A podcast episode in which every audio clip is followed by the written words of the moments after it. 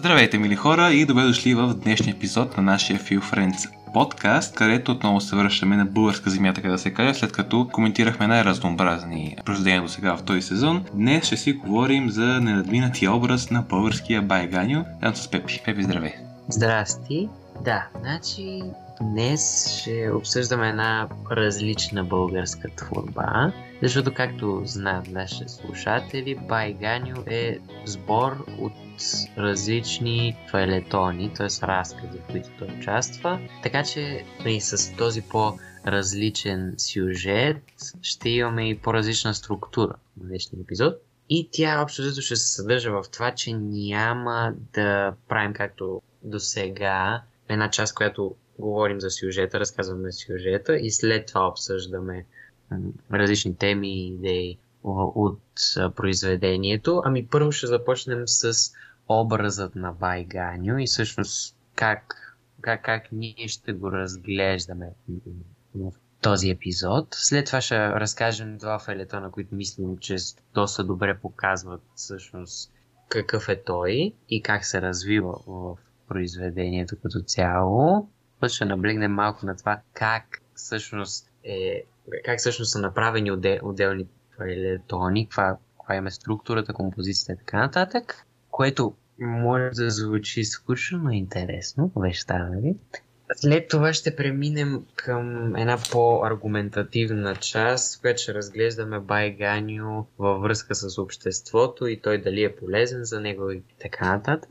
И след това ще видим всъщност какви са били, какъв е бил замисъл на автора, като е правил този образ. И най-накрая ще разгледаме съвременния образ на Байгани ще направим апел към нашите зрители.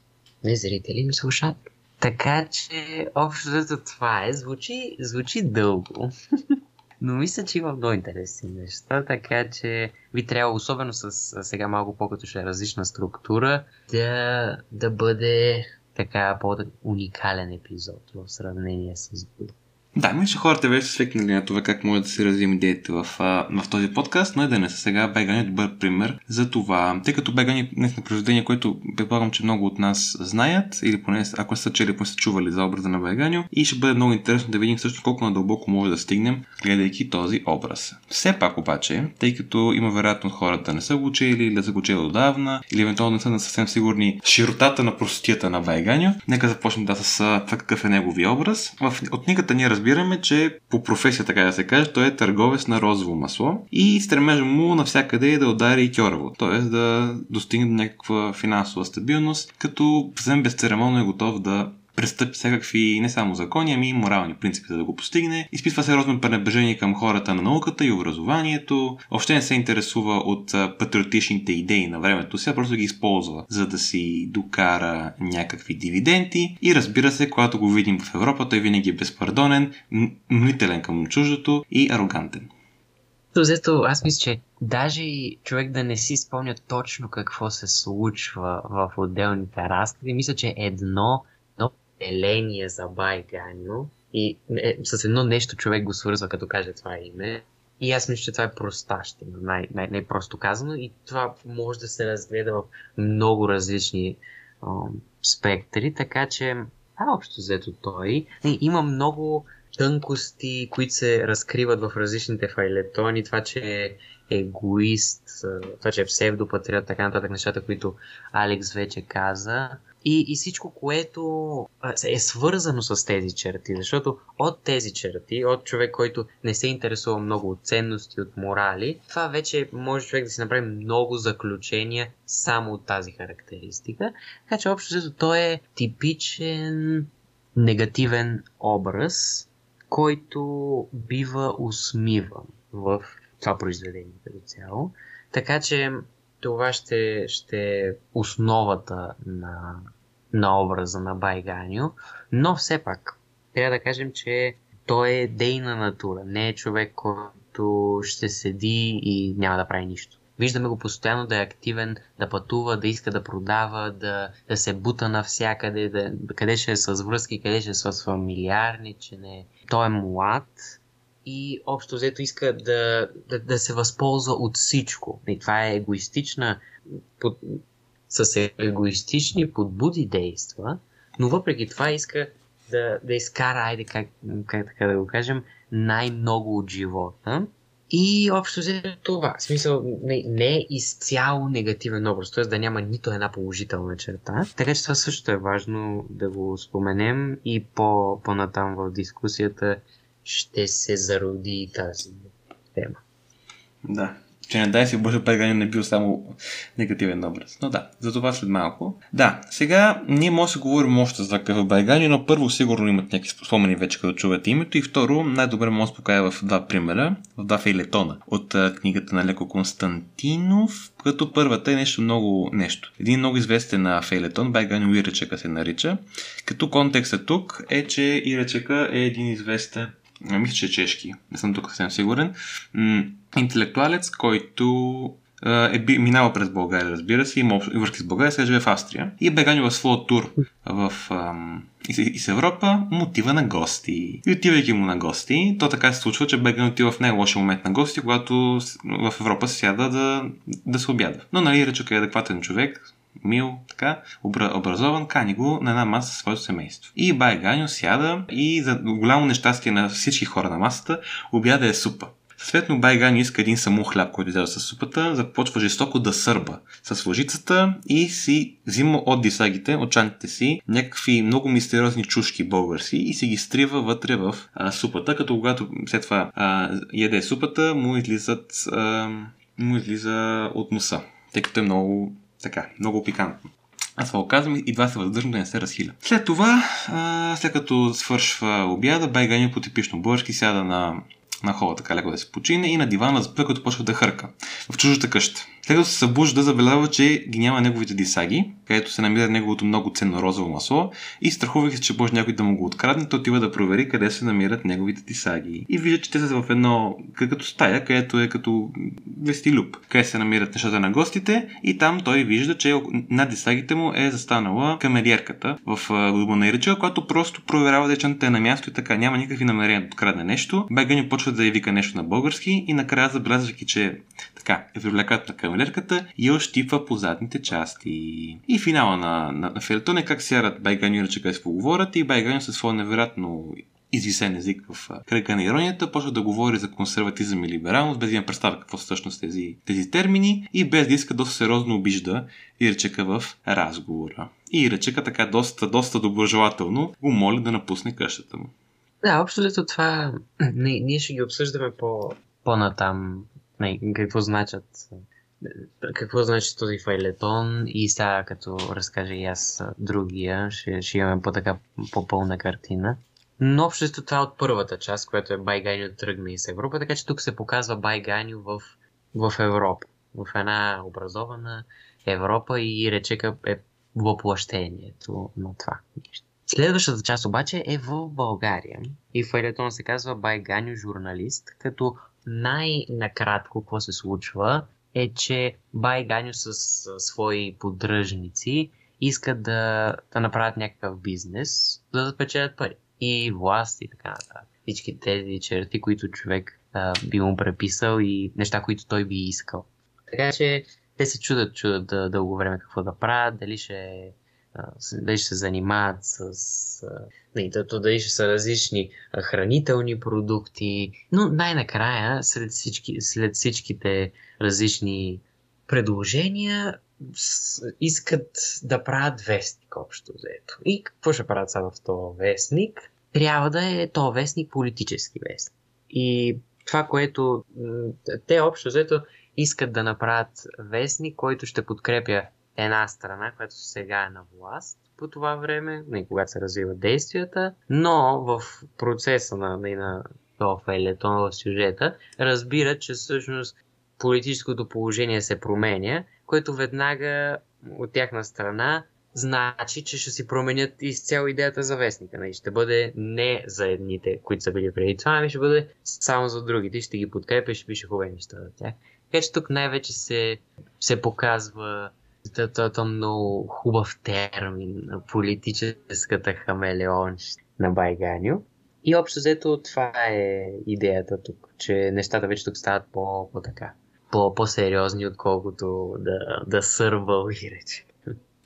Да, като всъщност и произведенията, не произведенията им филитоните на Байгани не се разказва директно, не, влизаме, не влизаме в произведението, започва и да четем не Байгани от никъде, който прави неща, ами имаме разказвачи, като по принцип тези разказвачи са, се приема от критиката да бъдат въплощение на бухемския кръг около Олег Константинов, около автора. И тези така образовани, интелектуални млади хора се са събрали някъде и, и се разказват истории за Байганю. И тези истории са тези фейлетони. И винаги в началото и в края на всеки фейлетон и в началото на края на книгата Байганю се а, така показва малко този живот на тези разказвачи, което означава, че имаме този термин композиционна рамка. В началото и в края имаме нещо, което е извън самия сюжет, извън а, разказа за самия Байганю. Като това вече е и началото на нашия анализ на композицията. Защо според нас има тази композиционна рамка? Защото по този начин Алеко се опитва да ни накара да рефлектираме върху това, което ние четем. Тъй като контраста между Бега и неговите действия и разказвачите от този бухенски интелектуален кръг е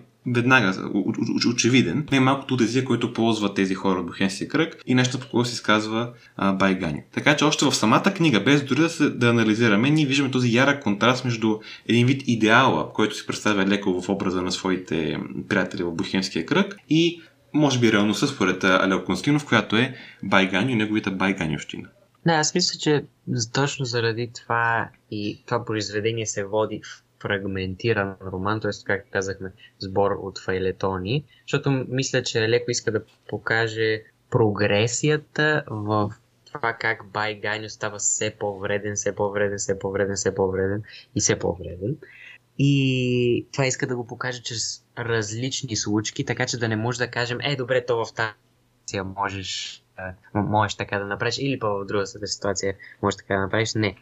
Това, което е важното тук да се разбере, че Алеко иска да го постави в много различни ситуации и във всяка една от тези ситуации ние да излезем с впечатлението, че той е всичко това, което казахме в началото. Да го иска. Така че това също е важна част и защо всъщност е избрал така а, да, да, си, да си нагласи цялото произведение, а не като един роман с един език.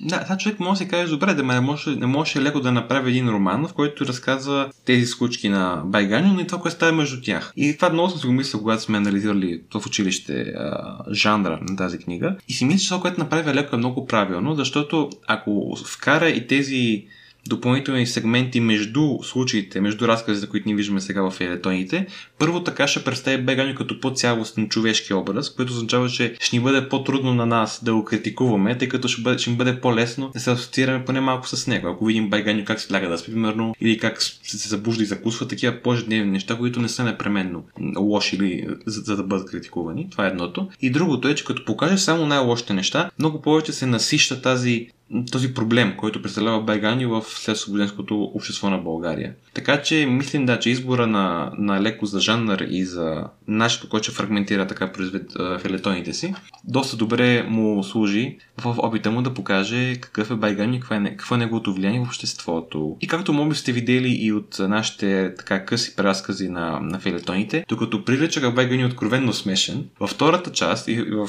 филетона Байгани журналист, тук вече се забелязва с много сериозно какви проблеми може да предизвика Байгани. Байгани става вече опасен а, образ.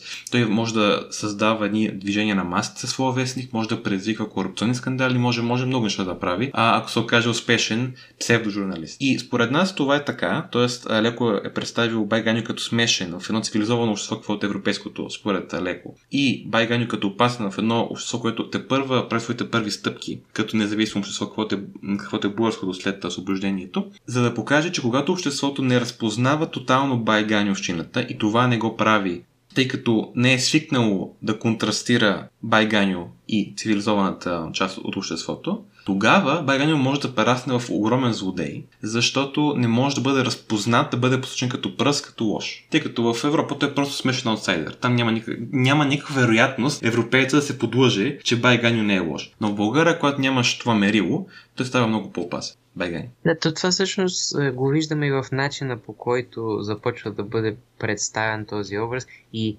качването на интензивността на, на неговите действия в лоши аспект. Така, защото м- в началото, както Алекс каза, е по-хумористично. След това преминаваме към една ирония, т.е. Алек му се надсмива вече. След това отиваме към сарказъм по-тежко, по-тежко от иронията. И вече накрая виждаме сатира и вече когато виждаме, че Байгани всъщност е голям проблем, отиваме и в гротеска. Така че това е хубав, хубав начин да се покаже как този герой в различни ситуации и в различна среда може да си, да си промени важността, значимостта, така да го кажем, защото това, това е много важно според мен, което леко иска да каже чрез Байганио, а именно, че да, Байганио е българин. Обаче, когато българинът е такъв, когато българин е прост, необразован, в, говорим се за Байганио, и няма никакви, никакви маниери, егоист е, не е родолюбец, всички тези ужасни черти, които Елеко му приписва, тогава е много добре, е по-добре човек да се научи от това, което е в чужбина. Да види те как са, са направили така, че да просперират, така че да, да, да няма да ограничат байганющината и тя да не е такъв проблем. Така че това е основна идея в, в цялото произведение и според мен цялата композиция, сега като я гледаме, води към това нещо, че да, Байганю е българин, виждаме обаче колко е лошо, какви черти има той. И това, че е българин, не го оправдава, че има такива черти.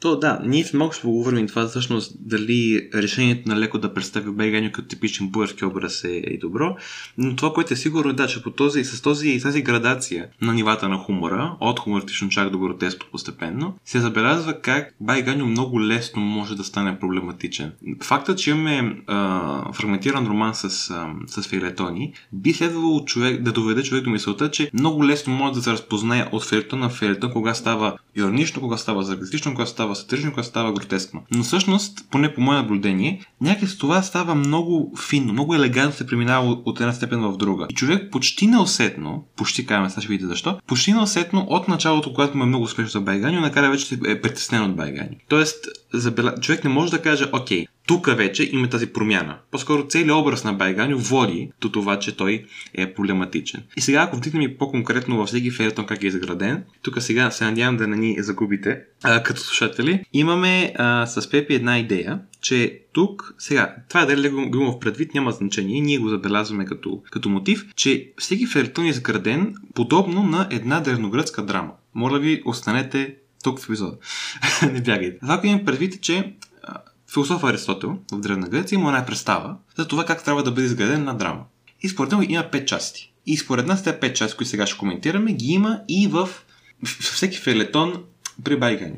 В началото, казва Аристотел, трябва да имаме експозиция. Трябва да имаме въведението в действие. И при нас, при Байганю, това става като се покаже композиционната рамка на разказвачите, когато те ни въведат в това, че сега ще се разказва за този Байганю, който е еди къси, еди какъв си. След това имаме завръзка, което е самото описание на ситуацията, в която Байганю се намира, в еди кой си филетон. Показва се контекста, в който Байганю ще се изявява в този, в този филетон. После казва, защото трябва да имаме перипетия. Т.е. трябва да имаме кулминацията на събитието, възможно най-напрегнатия или най-смешния момент. И това винаги е простията, която Байган извършва. Те може някакво наведнъж, което е приръчъка, или може да бъде една конкретна, което е при Байган журналист. Така толкова е бърза смяна на контекста на вестника, тъй като се е сменила властта в България. След това казва древногръцкия философ Арсо, трябва да има една ретардация, т.е. трябва да има период, в който уж нищо не става, но това е необходимо, за да може веднъж да дойде петия, петия момент, петата част, която сега ще коментираме. И тази ретардация, това забавене, според нас е, когато се обяснява смешното и комичното в,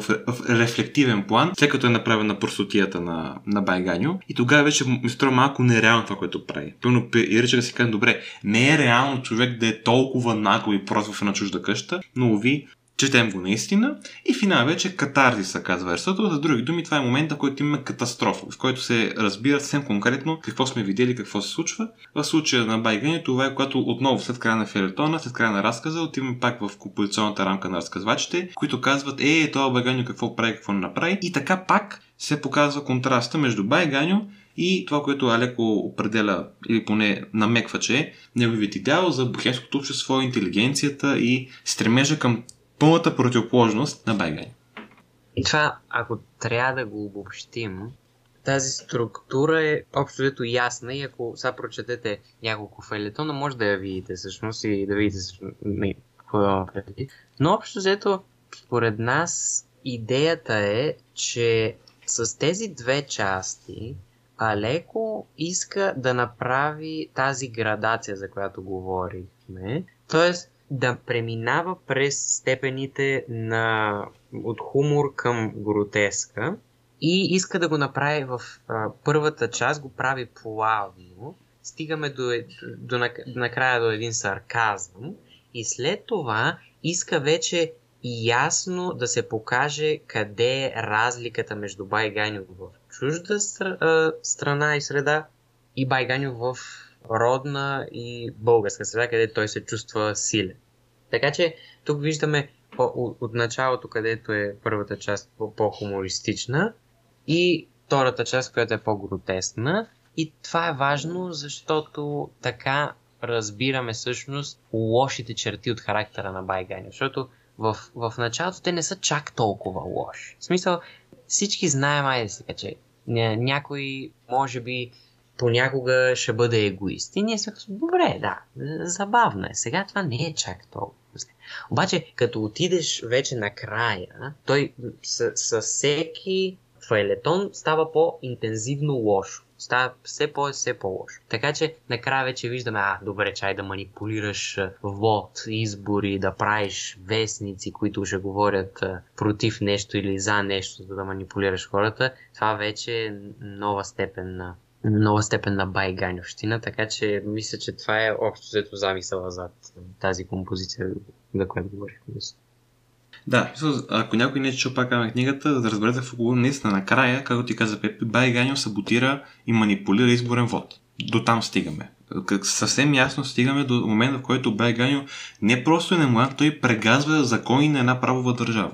Така че да, книгата, много, и, книгата е много добра в това да покаже този преход от а, смешно до, до сатирично, готесно и опасно. И ако сега сте слушали и въобще, или въобще ако сте занимавали с Байганьо по принцип, би трябвало вашето, вашето мнение да бъде добре, Байганьо е лош, лош образ. Сега дали типично български или не само български ще коментираме след малко, но във всеки случай е вреден и, байга, и леко тук ни показва какво не трябва да бъдем и как Байгано трябва да бъде превъзмогнат. Той не трябва да бъде част от нашето общество. Той е вреден точка. И тук ние сега лумпените, така, ще дойдем да се аргументираме защо всъщност има някои тези, някои аргументи в полза на това, че Бай Ганю, сега не мога да кажем, че е добър герой, нека не прекаляваме, но може би е полезен за обществото в някои аспекти. И първото, което тук искаме да кажем, е, че това го казахте в началото, може би, на, на нашия епизод. Въпреки, че, тук е на огромно въпреки, че слагаме. Бай Ганю е егоист, псевдопатриот, материалист, дара, дара, неморален, така нататък. Всичко това е безспорен факт. Бай Ганю все пак оцелява.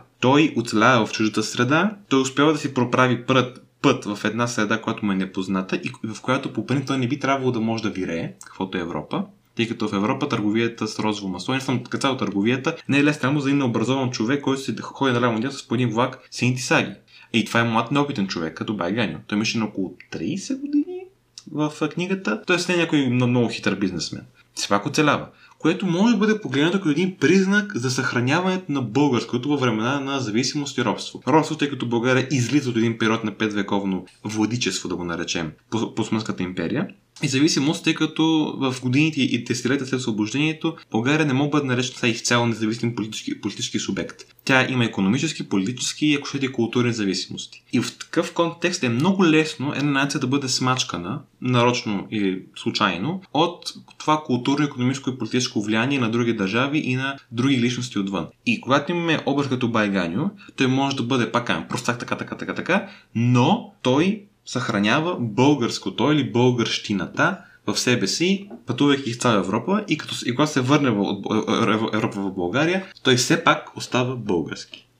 Това беше интересно, всъщност, като я четах книгата. Аз, примерно, ако отида в чужбина и ме поканят в дом на някакъв известен а, човек, който съм го виждал или там, там по вестниците или какво, не, не знам, или по телевизията, нещо такова, бих се държал, нали, много така, ще, ще взимам всичко, което ще, се, ще държа един етикет на, на поведение и така нататък, но Байганю взима си хляба, взимаш си чушките, всичко, което си го е правил преди, не, е, за него няма значение къде е, според мен. То, това е важното да се разбере. За него няма значение къде е. Той винаги е себе си. Ай, така да го кажем. Не, виж, не виждаме някаква промяна от базирана на външни фактори.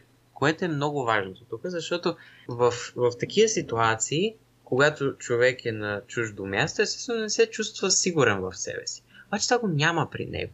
Което е добре, защото ако има човек хубави качества, т.е. да заменим тези лоши грубиянски изцепки на, на Байганя, ако човек има хубави качества и не се откаже от тях, независимо в каква среда, страна, независимо с а, човек от какъв ранг говори, това значи, че човек има ценности и се застъпва за тях. Знае как, какъв е той и ще ги защитава независимо от това къде се намира и колко сигурен в себе си се чувства. Така че това е нещо, което е много важно според мен, в, когато, когато говорим за една част от държанието на Байганю, което би ни помогнала и на нас. Това, това звучи така много, много странно, но обясниха още в началото, че да, това, това, това ще е по-интересна аргументация сега, която отиваме към нея. Така че, да, това е първото нещо. Другото е, другото нещо, което сме извадили, също е много интересно. И сега ще прочетем един а, цитат от Байганю и ще го обсъдим. Цитатът гласи На маймуни ни обърнахте, да ви вземе дявол на маскари. Така, това Алекс, според теб, какво тук да кажем, че това го казва самия Байганю. Сега, не помня контекста, но това се оказва на себе си нов монолог и се обръща към политическия елит, към политическата класа на, на България по това време. И сега, щом това казва самия Байганю и аз в контекста на фелетона, от който е това, не помня откъде е точно този цитат, Байганя го казва един вид въздишайки, един вид огорчен, един вид осъзнавайки, че това не трябва да е така, обаче е така. Тоест, това показва, че той разбира нуждата от трайни обществени принципи, от обществен морал и от необходимостта от един прогрес в нашата държава. Той ги разбира. Разбира се, не ги практикува и, ги при, и приема такива морали само като са в негова полза. Това е ясно, няма спор в това. Но тук е, цялата аргументация на Бегани от тук, която правим, е, че е с едно голямо все пак. Той е това, това, но все пак случая все пак разбира необходимостта от ранни обществени принципи. Това е едното. Другото е, че Байганю осъзнава, че има проблем. Той не само разбира нуждата от нещо, но осъзнава и на практика, че не може да се продължава така. Проблема тук кой е? Че той не обвинява себе си. Той казва на мимуни ни обърнахте. Тоест, вие обърнахте нас. Но ние, в което се включва и Байганю, ние сме окей, okay, вие сте виновни. Байганю, разбира се, не осъзнава или, или, или да го осъзнава, не си признава и не го интересува, че той сами също е част от проблема. Но все пак разбира, че има проблем и може да го посочи с пръст. Е, това естествено е по-добре от човек, който е апатичен към проблемите в обществото и въобще не се занимава с тези неща. Така че това е причината, поради която това е добро качество на Байганю. И последното, което ще, което ще обсъдим, ще бъде една, една, една така максима, която мисля, че като цяло за литературата въжи и за живота. А именно тази, че без злодей няма герой. И това мисля, че е важно, защото ролята на Бай Ганю като образ е той да бъде злото, той да бъде нещо, срещу което ние, образованите, млади, амбициозни хора, трябва да се борим. И това е хубаво нещо, защото когато човек има отрицателен образ с специфични черти, които изборяхме, можем още да изброим, човек може, когато когато е навън, сред хора, когато се живее живота, независимо къде е, когато види такъв човек, да осъзнае, добре, това е този образ. Това е образа на злото. И аз трябва да се боря срещу това нещо. Тоест, Бай Ганю ни помага ние за себе си да конкретизираме злото. А това много улеснява процеса на борба, защото идентифицира срещу какво се борим. Ако се борим е така просто срещу злото, нещо, което е във въздуха, е така, едно понятие, което без характеристики, без начини за идентифициране не означава нищо, тогава ние ня, няма, да, няма да успеем да се борим както човек трябва да се бори с тези неща. Така че това е за мен на много важна черта. И той, той всъщност това не е негова добра черта, но е, по този начин е полезен за нас, защото чрез много отявлените си лоши черти ние можем бързо да го, да го идентифицираме и да се борим също. Абсолютно. И то, това нещо, което може да го видим много нагледно в България сега. Много често в България слушаме, трябва да се борим срещу корупцията. Добре, чудесно. Ама като кажеш корупция, това е точно това, което ти каза, Беби. Това е една, така, една максима, един, един проблем, който ние знаем, че го има и трябва да се борим срещу него, обаче как се борим, срещу какво ще се борим, не е ясно. Който политик или каквото и какъвто и друг активист се опитва да ви убеди, че той се бори срещу корупцията, той винаги ви показва с пръст или пример или човек, който е вината. Не винаги то, човек, който посочват е наистина проблемът, това е друг въпрос, но е, че стратегията на всеки активист в случая е да посочи с пръст нещо или някого. И това го прави точно по тази причина. Когато покажеш на хората, ето това е проблема, трябва да го решим, става много по-лесно първо обедняването на хората срещу проблема, тъй като казва, окей, аз обеднявам срещу това, а не срещу идеята корупция като цяло, примерно. И второ, тъй като когато покажеш злия образ и после покажеш себе си или някой друг добър човек, може лесно да сравниш бе, какво е лошо и какво е доброто. Какво различава Байгани от Алеко, примерно. Това, впрочем, че се среща и в такива анализи и така нататък, че Алеко и Байгани са големи антиподи. Добре, да обаче, ако махнеш Байганио, Алеко е просто умен, готин, страхотен активист, гражданин. Това звучи яко, звучи, звучи супер, обаче някакси не те мотивира да, да го последваш или да приемеш някаква негова идея. Като ти покаже Байганю после каже аз съм альтернативата на Байганю, има един друг заряд това. И в кон... като говорим сега за, за Леко, ние тук си го хвалим човека, но има и аргументи в полза на това, че той всъщност е прекалил а, с своята преценка, доколко ние като публика може да се борим с Байганю. И тук основното, което трябва да кажем е, че в книгата Байганю образът не бива победен. А по края на, на книгата е много известното Европейци смени, ама се не сме до там. И така свършва книгата. Тоест, Алеко оставя своята надежда на нас читателите, че ние ще успеем да се преборим някога аджаба с Байгань. И това според нас може да бъде прието като един проблем. Защото, и сега да почнем тук, ще правим една аргументивна връзка с някои изречения, така че то сега става интересно. Може да направим две много така лесни за доказване изказвания. Първо, Алеко е представил само негативните черти на българина. Да, казваме, че Байгани все пак има някакви положителни черти, но, но те по-скоро не са черти, ами по-скоро обстоятелства около Байгани, като, като примерно това, че е конкретен злодей. Това е първо изказване, че е представил само негативното от българина. И второ, че своята книга леко не показва как Байгани може да бъде победен. Това преди една минута си го обяснихме. Така че нека вземем сега тези две неща за основа. То, това, това тук ще е проблем, защото ние нали говорим за това. Ние може да идентифицираме злото и да се борим срещу него. Това е супер. Това е просто, когато го казвам, много ми харесва тази идея и мисля, че на всички, които, ще, които ни слушат, им харесва тази идея. Защо? Защото това е най-древният сюжет. Един от най-древните сюжети. Героя, който се бори срещу злото. Не, супер. Обаче в практиката, в ежедневието, не всичко е толкова идеализирано. И това мисля, че е проблема, защото Алеко очаква ние да намерим начин да се борим срещу Байганю ежедневно. В смисъл това да не е а, айде да, да, да вдигнем една революция и Байганю магически ще си отиде. Не. Той затова е направен толкова издръжлив, забележете, защото това не е нещо, което можеш да го заличиш е така с штракване на пръсти или с някакво голямо събитие изведнъж. Като Танос. Това е системен проблем. Моля? Така, като Танос. Не може да с пръсти. така, извинявам Да, точно. Да, точно. Това, това е системен проблем, който всеки ден човек трябва да се бори срещу него. Обаче проблема с това, когато, с това, че взимаме една идеалист, е, идеализирана идея и я пренасяме в ежедневието. Проблема с това е, че тя не може да остане толкова идеализирана, защото трябва да стане практична, за да може всеки ден да се борим с, с това нещо. И следователно, а, от тук идва големия проблем, че българина не може да достигне до това ниво на, примерно, на интелектуалност, да ще духовност и така нататък, на едно ниво, в което той може да вземе тази идеализирана идея и не да си каже просто, о, да, това е супер яко и след това да си продължи да се живее по същия начин, ами да каже, това е нещо, за което аз ще се боря и ще намеря активно начини аз това да го, да, да го направя част от ежедневието си. И това е проблема, мисля, че който виждаме в практиката и защо всъщност вече Байганю го няма.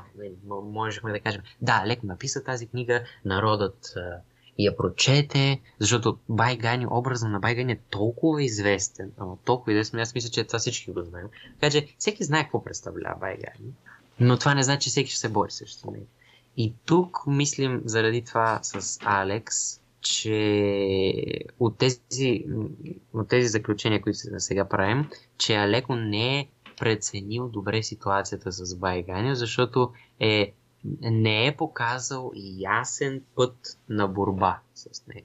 И тук ние някъде направихме един доста така неприятен коментар и то е, че България не стига до нивото, на което да се бие с Байгани. Или поне да може да отхвърли менталитета на Байгани. Това не е хубаво, че го казваме, обаче мислим, че е така. Ако погледнем историята на България, откакто Байгани е написан до сега, имаме Добре, има един период там началото на 20 век, където наистина има какво толкова да се каже. Там България има, изглежда има надежда. Имаме съединението преди това, обявяването на независимостта ни 1908 година, имаме някаква напредничавост и след това започва ужасен период за нас, който продължава до днес. Имаме Балкански войни, Първа война, през 20-те години на миналия век това огнетяване на националното напрежение, така наречен безпартиен режим 30-те години, Втора световна война, социалистически режим в България и днес, до днес продължава така наречения преход от падането на този социалистически режим. И през цялото това време, нашето скромно мнение е, че не е имало период, в който българите ясно и категорично за дълго време, пак за дълго време, за години наред, да успеят да се организират, консолидират като народ и системно да се борят с байганилщината и каквото следва от нея. Корупция, зависимост и така нататък. Ако, ако не бяхме прави, тогава нямаше да бъдем на това да реже сега политически, без да ходим в подробност. Това е нашата скромна теза. И от факта, че имаме тази ситуация и може вече да кажем, че има аргументи с това, че Леко не е преценил добре своята публика и образа Байганю, се получава нещо много тъжно. И то е, че Байганю е започнал да води един независим живот в съзнанието на, на народа, без този образ да кореспондира директно с това, което е написал Леко Константинов. Ако замислите, колко пъти ползваме думата байганю, байганювщина или някакви и, и сродни думи на това в нашето съвремие, в нашето ежедневие, без непременно да мислим дали това има общо с а, лековата творба. Това не е непременно лошо, но означава, че вече байганю като образ е вечен и отделен далеко. И според нас има един момент, в който байганю не поименно, ами негови черти започват да биват приемани като нещо положително тъй като Байган оцелява и така намирайки лепира. Какво ме в предвид? Не сте ли забелязвали в ежедневието си да има и такива образи, тип мачо, примерно, които ще, ще възхваляват действия като аз ще паркирам на място, не инвалидите за малко, за да бъда по-бърз по голям тарикат и да мога да отида първи в ресторант или в, в супера.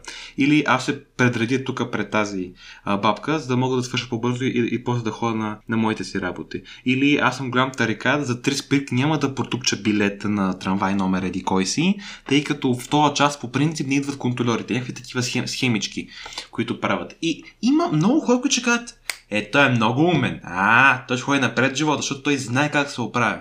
Мисля, мисля, че го обясним така, че може да разберете какво в предвид и се надявам да сте имали такива ситуации. Аз съм имал, където такъв тип поведение се приема като невероятната хитрина, невероятната умота и оле, колко, колко умно. Това как да, да го направя и аз едно. И то такъв тип поведение много бързо се разпространява като зараза. Така че забелязваме, че имаме тук едно огромно недоразумение. Алеко искал да ни покаже образа с просто да ни каже борба срещу него трябва да се направи, дава я народе. Ние не, само, че не се борим срещу него системно като народ, ами и частите от обществото, и те за мен не са малки част от обществото, възхваляват не поименно, отново ще кажа, никой няма да ви каже аз харесвам Байганю, обаче в поведението си ще прави това, което прави Байганю много често. И ние сме като браво, супер, това е напредничаво, това е хитро, това е тарикатско. Това е много тъжно. Това е огромно недоразумение между автора Леко и между, нашата, и между неговата публика, кои сме ние, народа. Да, аз мисля, че това всъщност мога да го свържим и с историческия план и факта, че не сме били никога толкова добре економически. Мисля, че това създава един менталитет. Мисля, че да, ние с теб точно за това си говорихме. Беше някакъв цитат, който ти ми разказваше за него. Но общо дето това, което аз разбрах от това, което ти ми разказа, беше, че българина първо ще гледа себе си, първо ще гледа как да обере келепира, така да го кажем, ще бъде егоист, за да може да, да, да има храна на масата, всичко да е наред с семейството, така нататък. И в това само по себе си няма нищо лошо. Проблема идва там, когато съпоставяме това желание за финансова заможност и, и нали, благополучие на семейството и на човека самия, когато го съпоставим с това какво се случва в обществото, това какво се случва в държавата и така нататък. Защото тогава българин си каже, да, добре, сега не ме интересува много какво, какво ще стане в държавата, аз си гледам себе си. Така че това е нещо, което ще се занимавам чак когато аз съм добре. Аз съм сигурен, оправил съм се и тия не могат да ми пипнат нищо. Добре съм си, пенсионирал съм си се и те, те да правят каквото искат. Чак тогава може да се занимавам с това. Проблема къде идва? Проблема идва в това, че то никога не, не, сме, се, не сме се оправили, защото няма период в живота, който си кажеш, е, това е край, няма никакви проблеми, всичко е супер, това е, постигнах си целта в живота. Не, ние постоянно имаме нови цели, нови цели, нови цели и никога всъщност не обръщаме внимание това, какво се случва в обществото, това как беганевците бавно, както в роман, фрагментиране. Бавно, от лека по лека, от смешни стават сериозни, от сериозни стават злодеи, които се качват на, на високи позиции на всичкото отгоре в обществото, нашето. Така че е това тук мисля, че основата на, на този проблем и как, каква опасност всъщност съдържа. Това ми напомни. А, история. И това, са, това, което искам да кажа, е общо с това, което. Една теза, която се държи много пъти, че то байгани е типични българи. Може би, но тези качества ги има и в други страни, в други народи, в други балкански народи. Така каква е историята? Е, знаете, аз съм полугърък, съответно, ако някой ми знае преди цялото име, то е очевидно. И съответно, един от моите братовчети, които живеят в Гърция, в, в Солун, мисля, че само се премести както и да е, когато това става, това става в Солун. И те си имат един м- познат, с когото са приятели. Братовчеда и семейството на братовчеда ми и този човек. Той човек, не знам, не по какво точно работи, но е някакъв бизнесмен. И ми такива приятели, приятели, а този бизнесмен е такъв хакания.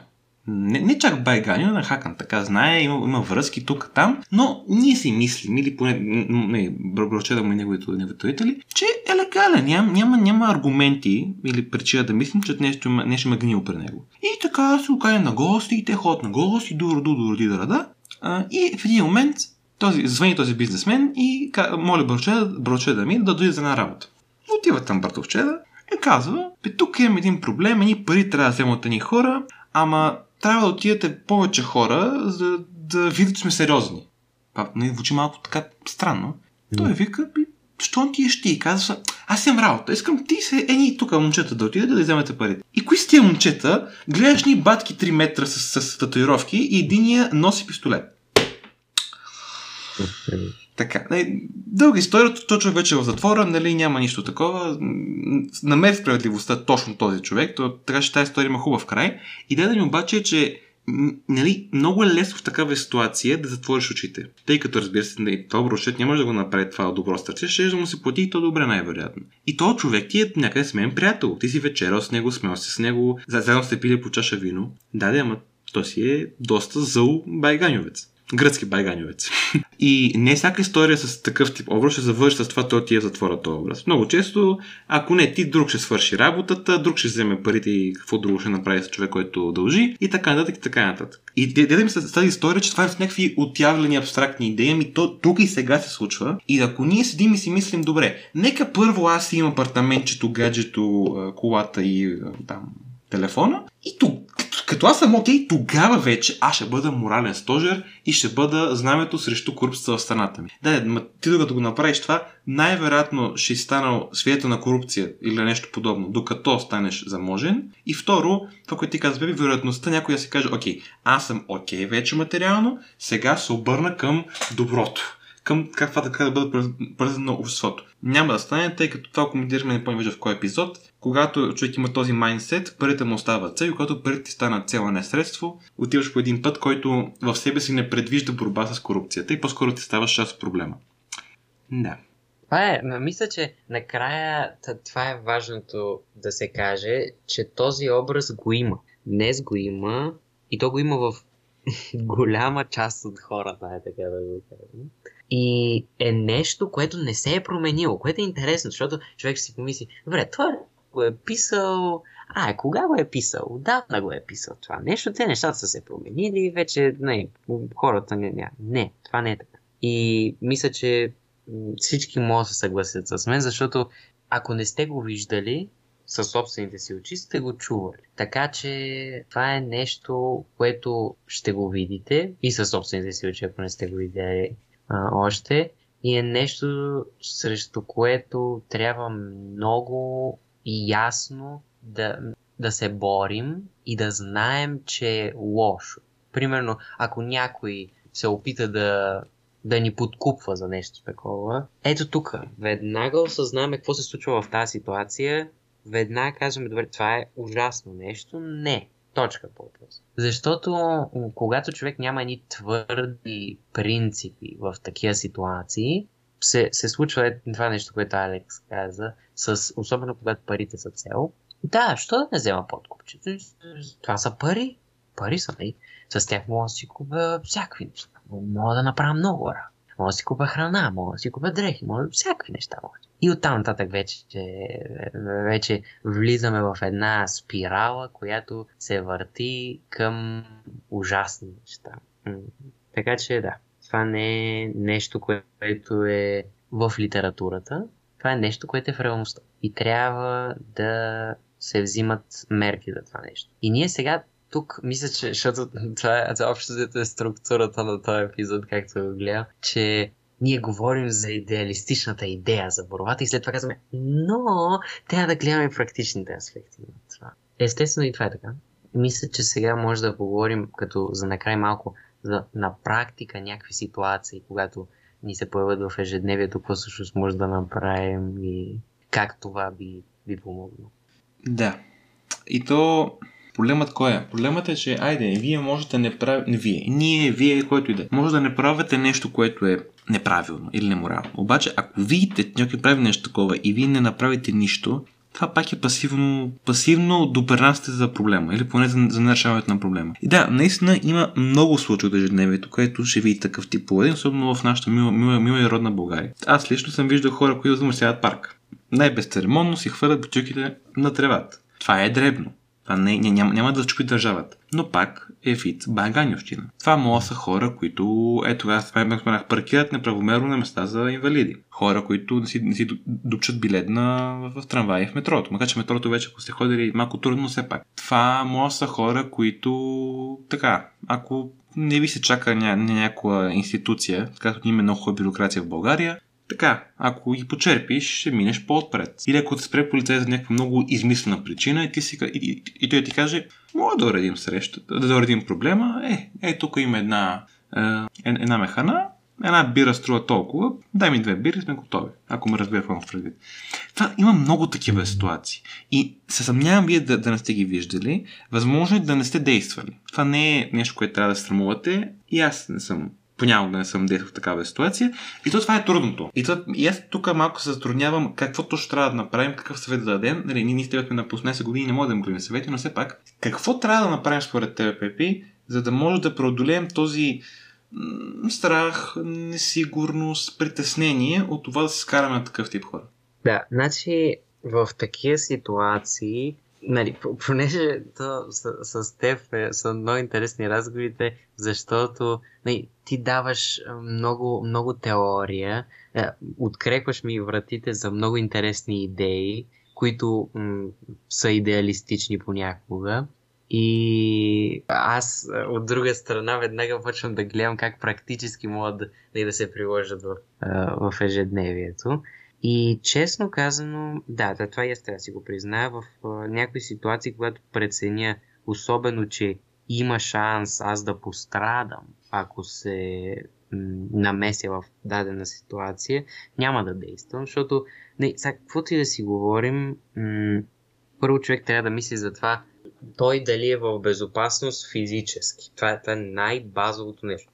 Защото, нали, хубаво, ти, ти ще направиш а, забележка на някой да се е качил в метрото или на някаква група от хора, които са се качили в метрото, че нямат билети, че пускат а, и, и не в метрото, че там, там аз много опит нямам, че отдавна съм се возил, но да кажем трамвай. Качили са се без билет, пускат а, музика, приказват си на много висок тон, всички такива неща. Да, хубаво, ще им направи забележка, но какво ще се случи? Защото такива хора поне от а, това, което съм чувал, аз, аз не съм влизал в някакви пререкания с такива хора, но това, което съм чувал, те доста импулсивно и агресивно действат, което какво значи? Че вие рискувате един побой, а, което аз не мисля, че, че е нещо, което някой иска да, да преминава през него. Така че в такива ситуации аз винаги гледам да преценя, добре, има ли някаква опасност първо за мен? Тоест, това, това е нещото, което аз гледам първо. И после, ако видя, че няма някаква голяма опасност за мен, тогава ще отида при човека и естествено ще, ще говоря с много по-спокоен тон, който няма да е мек тон. Ще е спокоен, но твърд тон.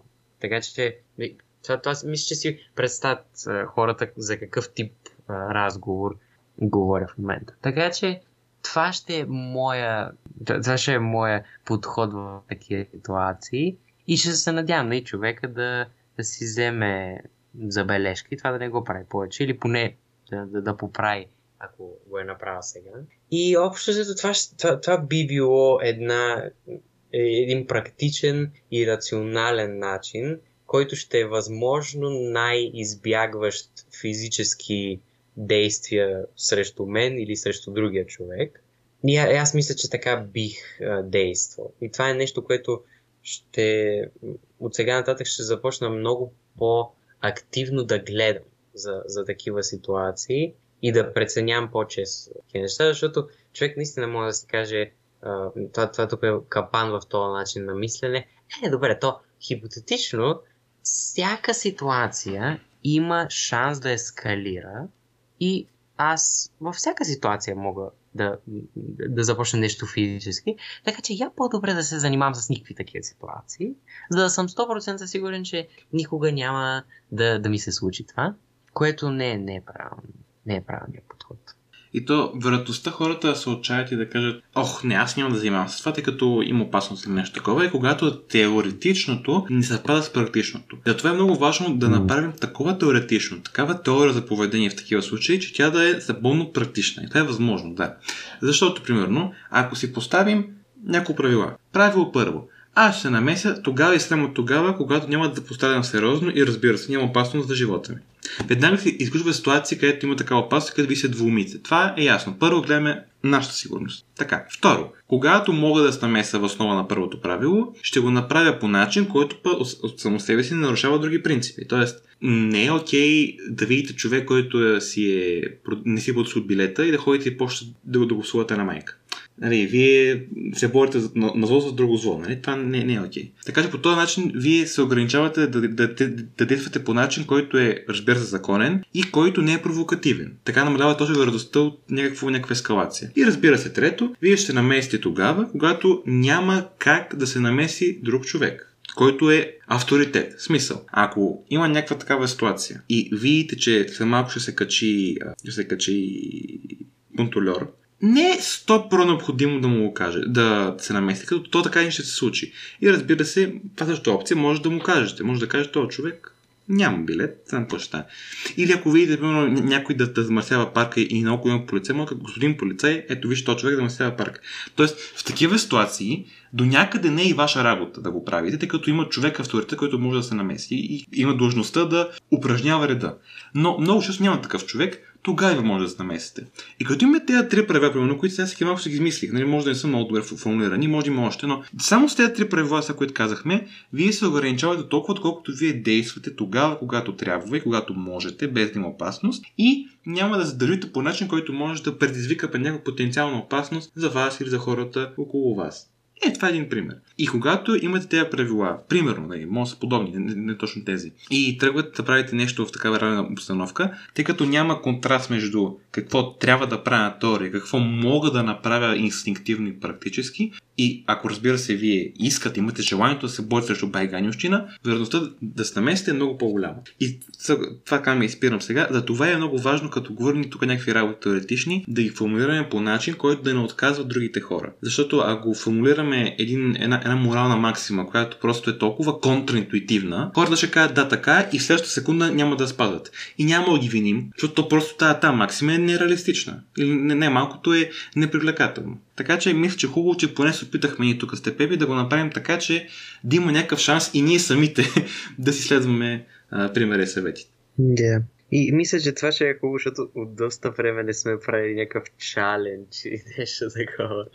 Може сега това да направим. Да, примерно, другия път, като сте в някаква ситуация социална, дали ще е в, в, в трамвая, на път училище, или ще е в парка, няма значение къде. Просто си направете труда да наблюдават. Защото в трамвая нали, човек може да се забие в телефона интересни работи. Обаче пък може и да е хубаво за 10 минути просто да гледаш, да, да наблюдаваш какво правят хора. Къде се движат, може да видите някаква интересна сграда. Така че това е нещо практическо, което може да правите днес, утре, защото хората всеки ден пътуват. Така че да, това е нещо като чалендж, което не сме правили доста. Чалендж, бъдете съвестни граждани. Така, не, окей. Okay. така, да, мисля, че това е... То, то е чалендж, но ще забележите, че ако го направите, поне при мен беше, ако направите, веднъж има ефекта, че се чувствате много добре. Че сте направили някакъв мъничък импакт и сте успели да предотвратите и някаква тъпотия или простащи. Така че, то, то от малко се почва, нали? Може да с, с времето, нали, особено като ние порасваме, ще в ситуации, които са по-опасни, по-сериозни. И трябва да имаме най-малкото самочувствието, че може да решим такъв казус. Или поне може да бъдем полезни в такъв казус. И то от малкото се почва. Така че, да, мисля, че това ще бъде интересен начин да завършим този вид, който пак стана около час. Хора не го правим нарочно, но има много какво да се говори. Благодарим ви, ако сте били с нас този цял час. Благодарим ви, че ако... Благодарим ви, че ни слушате като цяло в този подкаст този януари месец. Надяваме се да ви било интересно. Може да видите долу нашите Instagram и Facebook страници. Може да ни хвърлите много, там качваме интересни неща от време на време. Следващата събота от нас да се прекарат хубаво, разбира се, и чао-чао! Чао, чао!